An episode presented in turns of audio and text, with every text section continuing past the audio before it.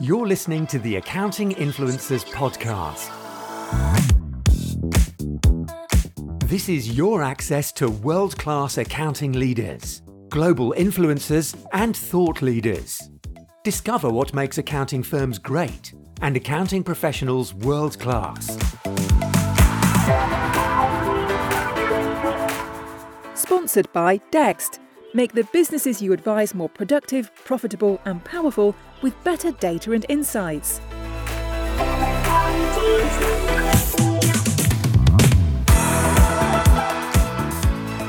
It's the Accounting Influencers podcast with me, Rob Brown, bringing you leaders and experts all over the world from the uh, domain of accounting and finance. And they don't come much more influential than the head of the AICPA and CIMA in the United States. We are thrilled to have with us today Okorie Ramsey. Good day to you, sir. Good day, Rob. It's a pleasure to be with you. Now, that title sounds very grand. Is your job as glamorous as it sounds? You know, it, it is a it's a it's a wonderful job, and it's an, it's a immense responsibility, but also a wonderful opportunity as well. You know, I'm glad to be in in this space.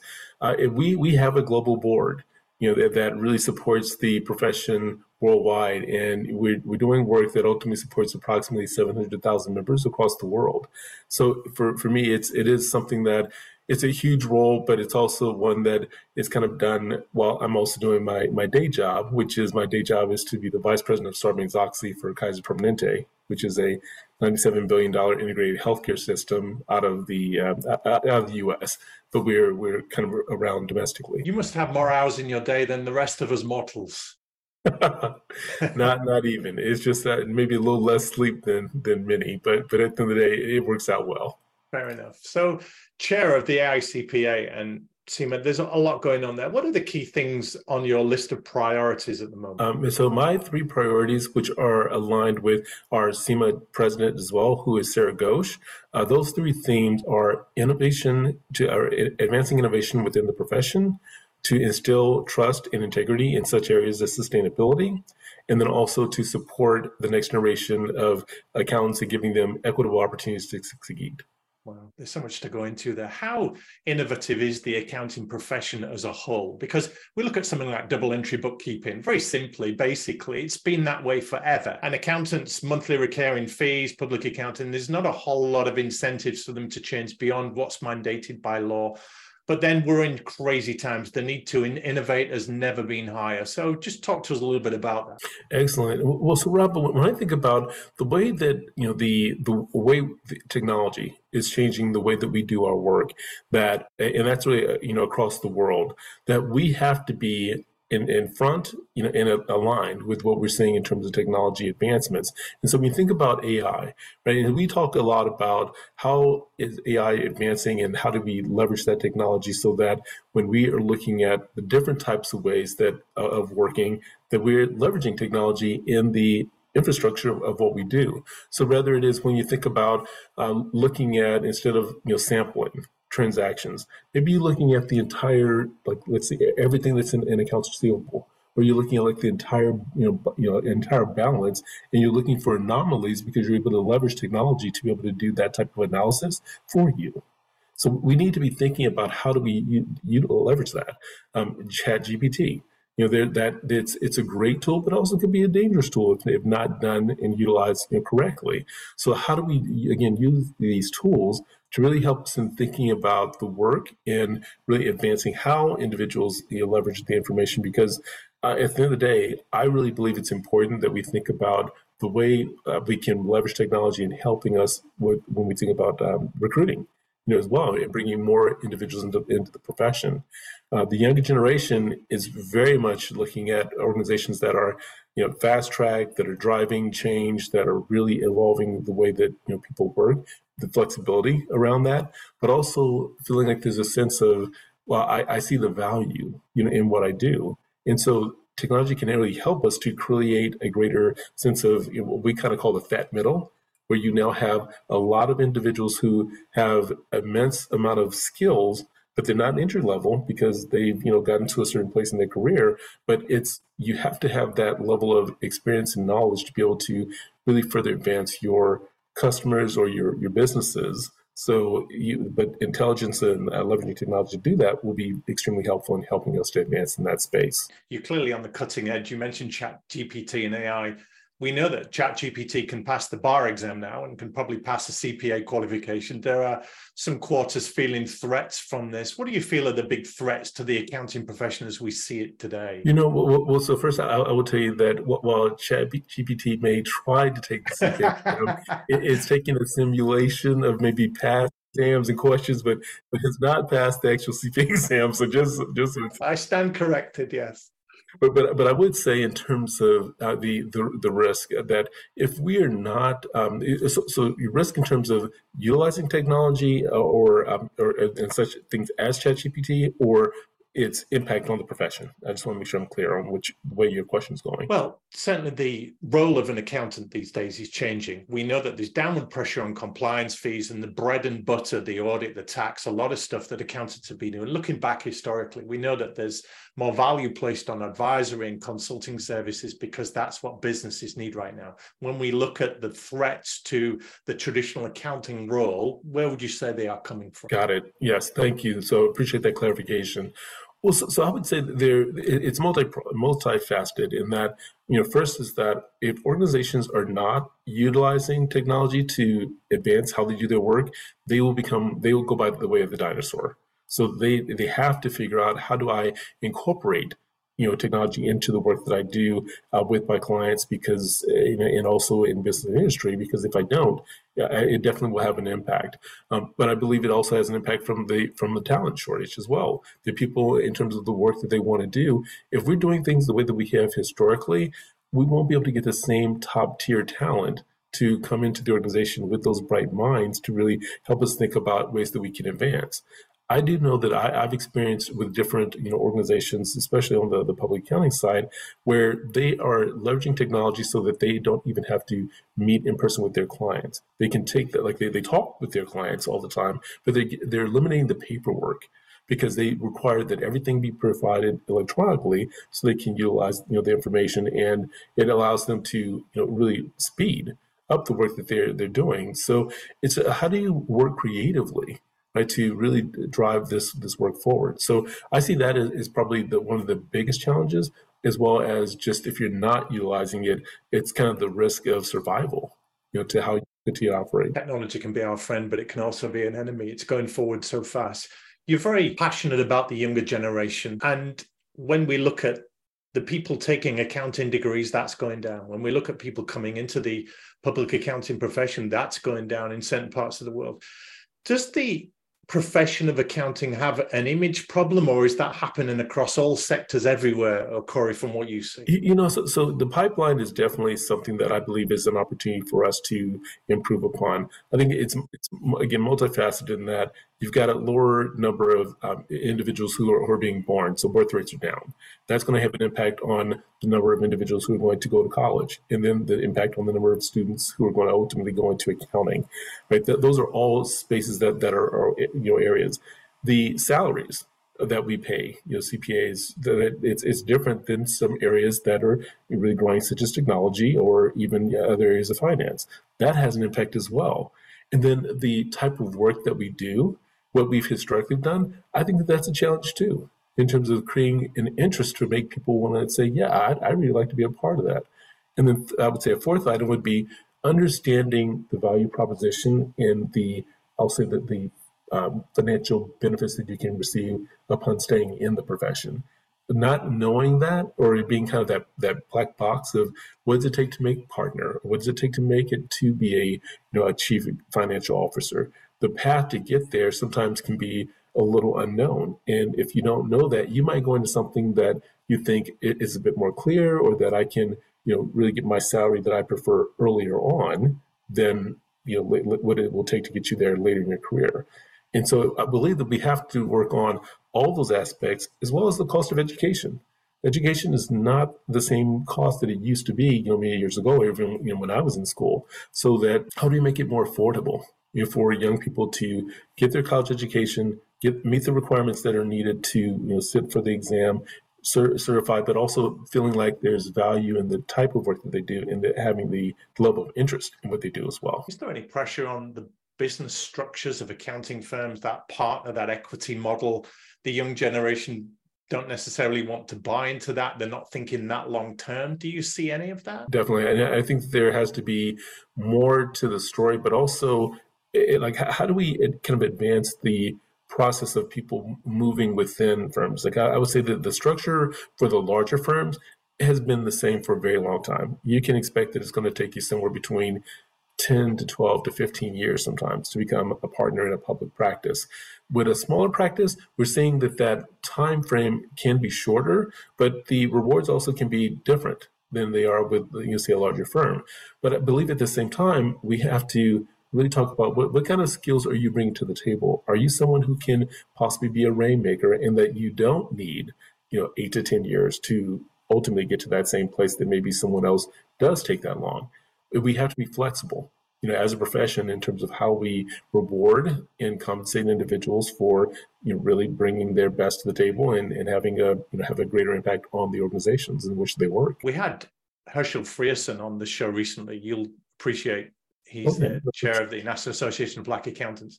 Talk to us Okorie about diversity in the profession and where that's heading. We chaired a number of panels recently with some of the leading female influencers in accounting, managing partners of big firms uh, across the world, heads of associations and networks there is a lot of women in leadership positions, but we might argue not enough. So there's that whole diversity play. Where are you at with all that? Well, I, I believe diversity uh, of background, experience, ethnicity all play a really critical role in terms of our you know overall profession, making sure that we have seats at the table for everyone and that we're building bigger tables, right? So because there needs to be more views and perspectives represented. And I would say, you know, I, am a very good friend of Herschel. I know him very well. I'm a lifetime member of the National Association of Black Accountants or NABA Inc. And so I, so I have a, a very strong affinity to the organization. But, but I do believe that we have not been the uh, a profession that has, um, you know, really brought more folks in to the degree that, that we need to. But I also see that shifting. And I see that when you think of individuals like me serving as you know the first African American male chair of the association in its now 136, 37 year history, that's that's evolution. We're, we're, we're, making some moves, and and I come behind Kimberly Ellison Taylor, who you might have you know also met or exchanged. We we're seeing that when you look at our board now, if you were to take a, a picture of our of our global board, you would see the the vastness of, of the diversity in, in both in ethnicity, but also in gender experience that really brings a lot to the table. So I, I do believe that this can be a differentiator in terms of helping us to be, you know, having greater um, perspectives of thought coming to the table, but also uh, to really just advance the work that we're doing and to have you know everyone feel like there's a seat at the table for them to join what we're doing and that we want them to be a part of this profession because we believe that it is uh, among the best professions to uh, to really advance your career to have a great family and, and to really make an impact on economies in the world there's no doubt Okorie that trust is a problem across the world. Trust in the government and the political system uh, in all countries is an all-time low. Trust in the education system, trust in the judicial system, trust in the, the health system, trust in any big organization is at a premium. When you look at the reputation of the accounting profession and public trust in what you're doing there, how do you assess your performance and how you're viewed? You know, um, I mean, that's that's a really deep question right? And and I, I will take something. So thank you, thank you for that. And I I do believe that it's my job to put you on the spot, Okorie, and it's your job to answer the tough questions. well, you know, and I would tell you that I think when you think about the impact that we've had, especially more recently, you know, during this the the pandemic. Right, uh, having organizations to really survive right through the pandemic, working with the IRS on looking at strategies around how can we you know really help organizations um, they, extend the tax deadlines, right? So that they're, you know, dealing with the the challenges that they were at that time um, to still, you know, support the you know, economy. Because I really believe that when you think about the largest number of businesses are small businesses, they are the foundation, you know, of our economy, and that they need quality you know, CPAs and accounting and finance professionals to really help them to keep their businesses strong and healthy, but also to grow. And so I believe that the profession, the fact that is part of our name, you know, CPA, certified public accountant, we have the we have the responsibility to the public to make sure that we're doing the right things and that they can you know depend on what we're doing to ultimately support the their uh, organizations that they utilize and that they rely on for various goods and services. So I, I, really do believe that we do have a very strong foundation in terms of our you know, our profession and in terms of the you know the integrity and the brand of the CPA and, and accounting professionals. But it's something that we can't take for granted.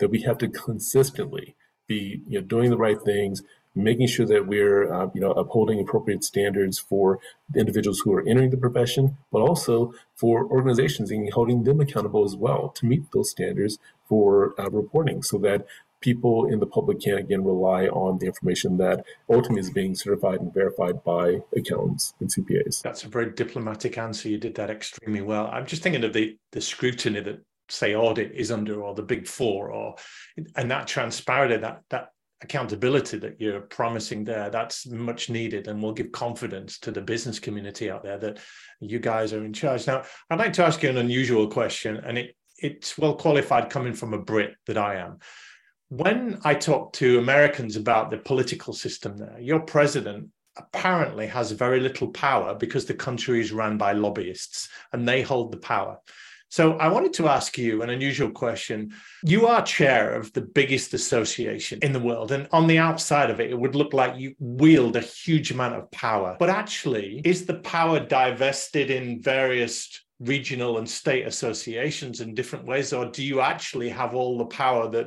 I perceive you to be as chair of this massive global organization? well, I, I, can tell you for certain, I don't have all that, all being power, just to be absolutely clear. So you can't click your fingers and, and change happens just like that because you say so no, that, that that is absolutely certain that I, I cannot do that. But, but let me tell you a little bit about the ecosystem. So so you have you know the AICPA and CIMA, which is again representing approximately seven hundred thousand members across the world. We really look as as a board to make sure that we're thinking about the issues around you know strategy of where we want to operate uh, in terms of like across you know across the world where where are opportunities where we should either be advancing the work where we should be divesting where should we should hold steady the, uh, in terms of like where we where we engage. Uh, what are the different types of issues? How do we, uh, in terms of support advocacy, both from governments in, where, in the environments in which we work, but also it, it advocating for individuals, for small business, for uh, large firms across again across the globe. These are you know spaces where we where we look to focus, but also um, what's next? How do we leverage AI and technology, and how do we create tools that really support CPAs and uh, finance professionals to advance the work that they're doing in their respective spaces. So I look at it as, as that national or international group who are advocating and driving that. Now, at the same time, you have what we call the state societies, right? Which are, or at least in the in the U.S. So you know, Cal CPA is a state society in which I came up in, right? And and they do a lot of work on the local level right? So in, in each state, you have a state CPA society that is really driving the interest of members who often are members of both the state society and the association, right? So, so how do we make sure that we're partnering and engaging together so that we can advance the interest of those members in the U.S. across, you know, across the states, but even more broadly than that. Same thing from a CIMA perspective.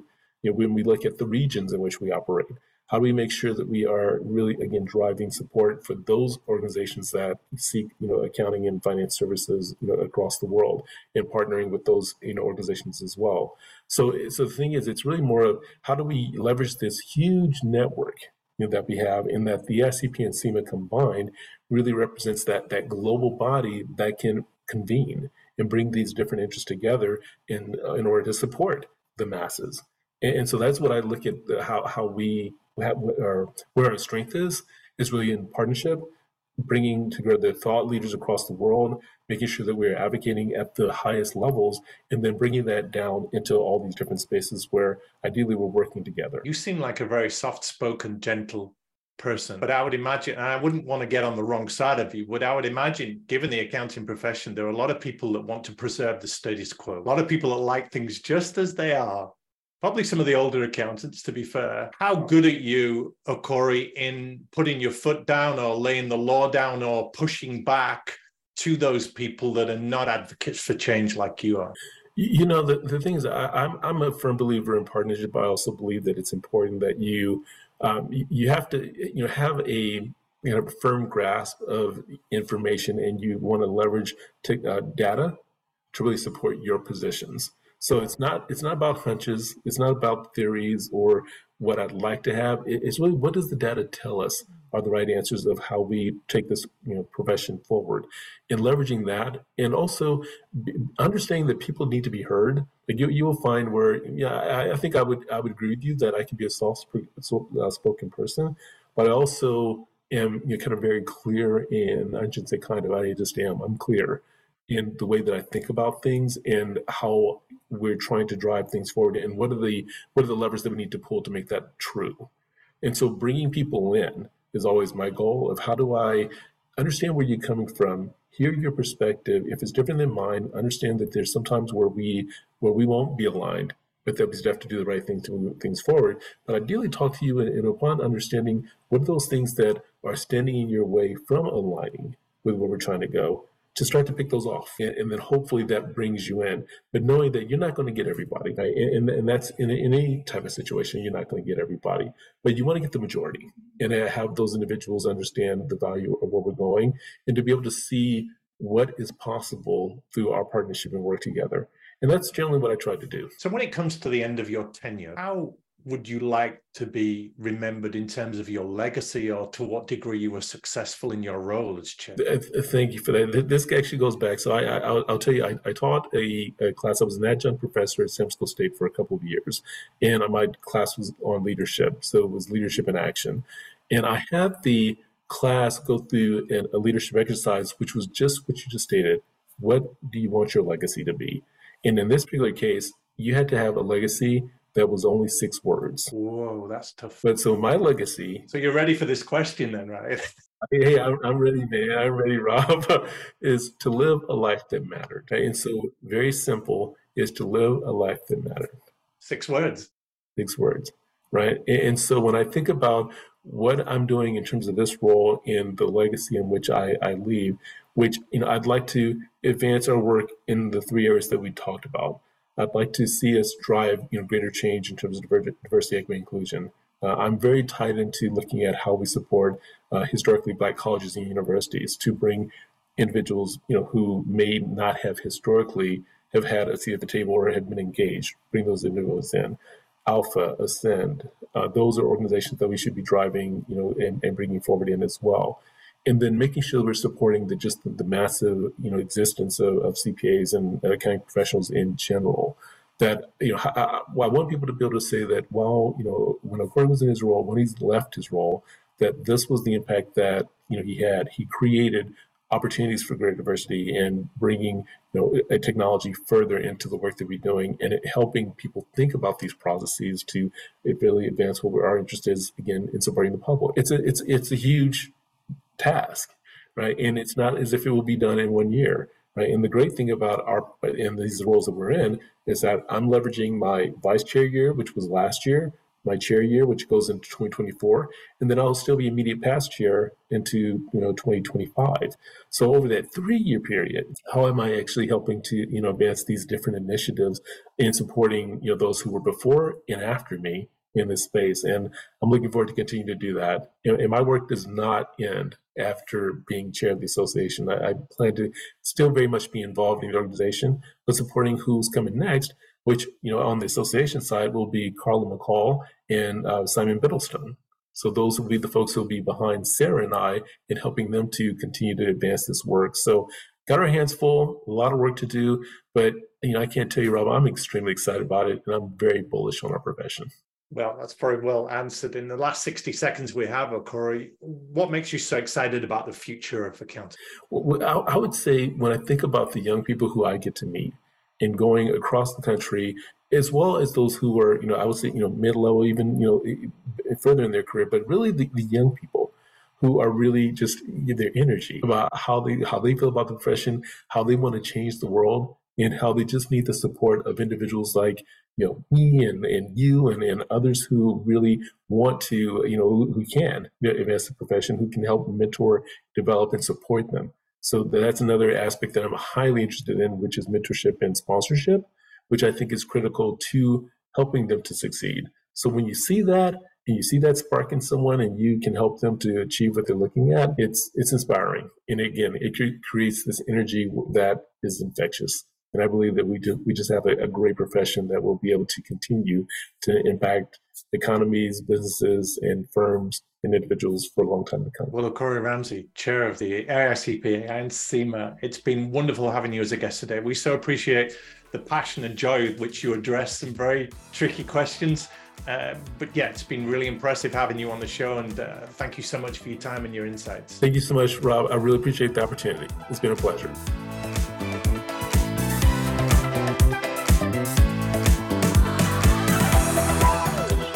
You're listening to the Accounting Influencers podcast. Sponsored by AdvanceTrack, helping you as an accountant confidently choose between outsourcing and offshoring.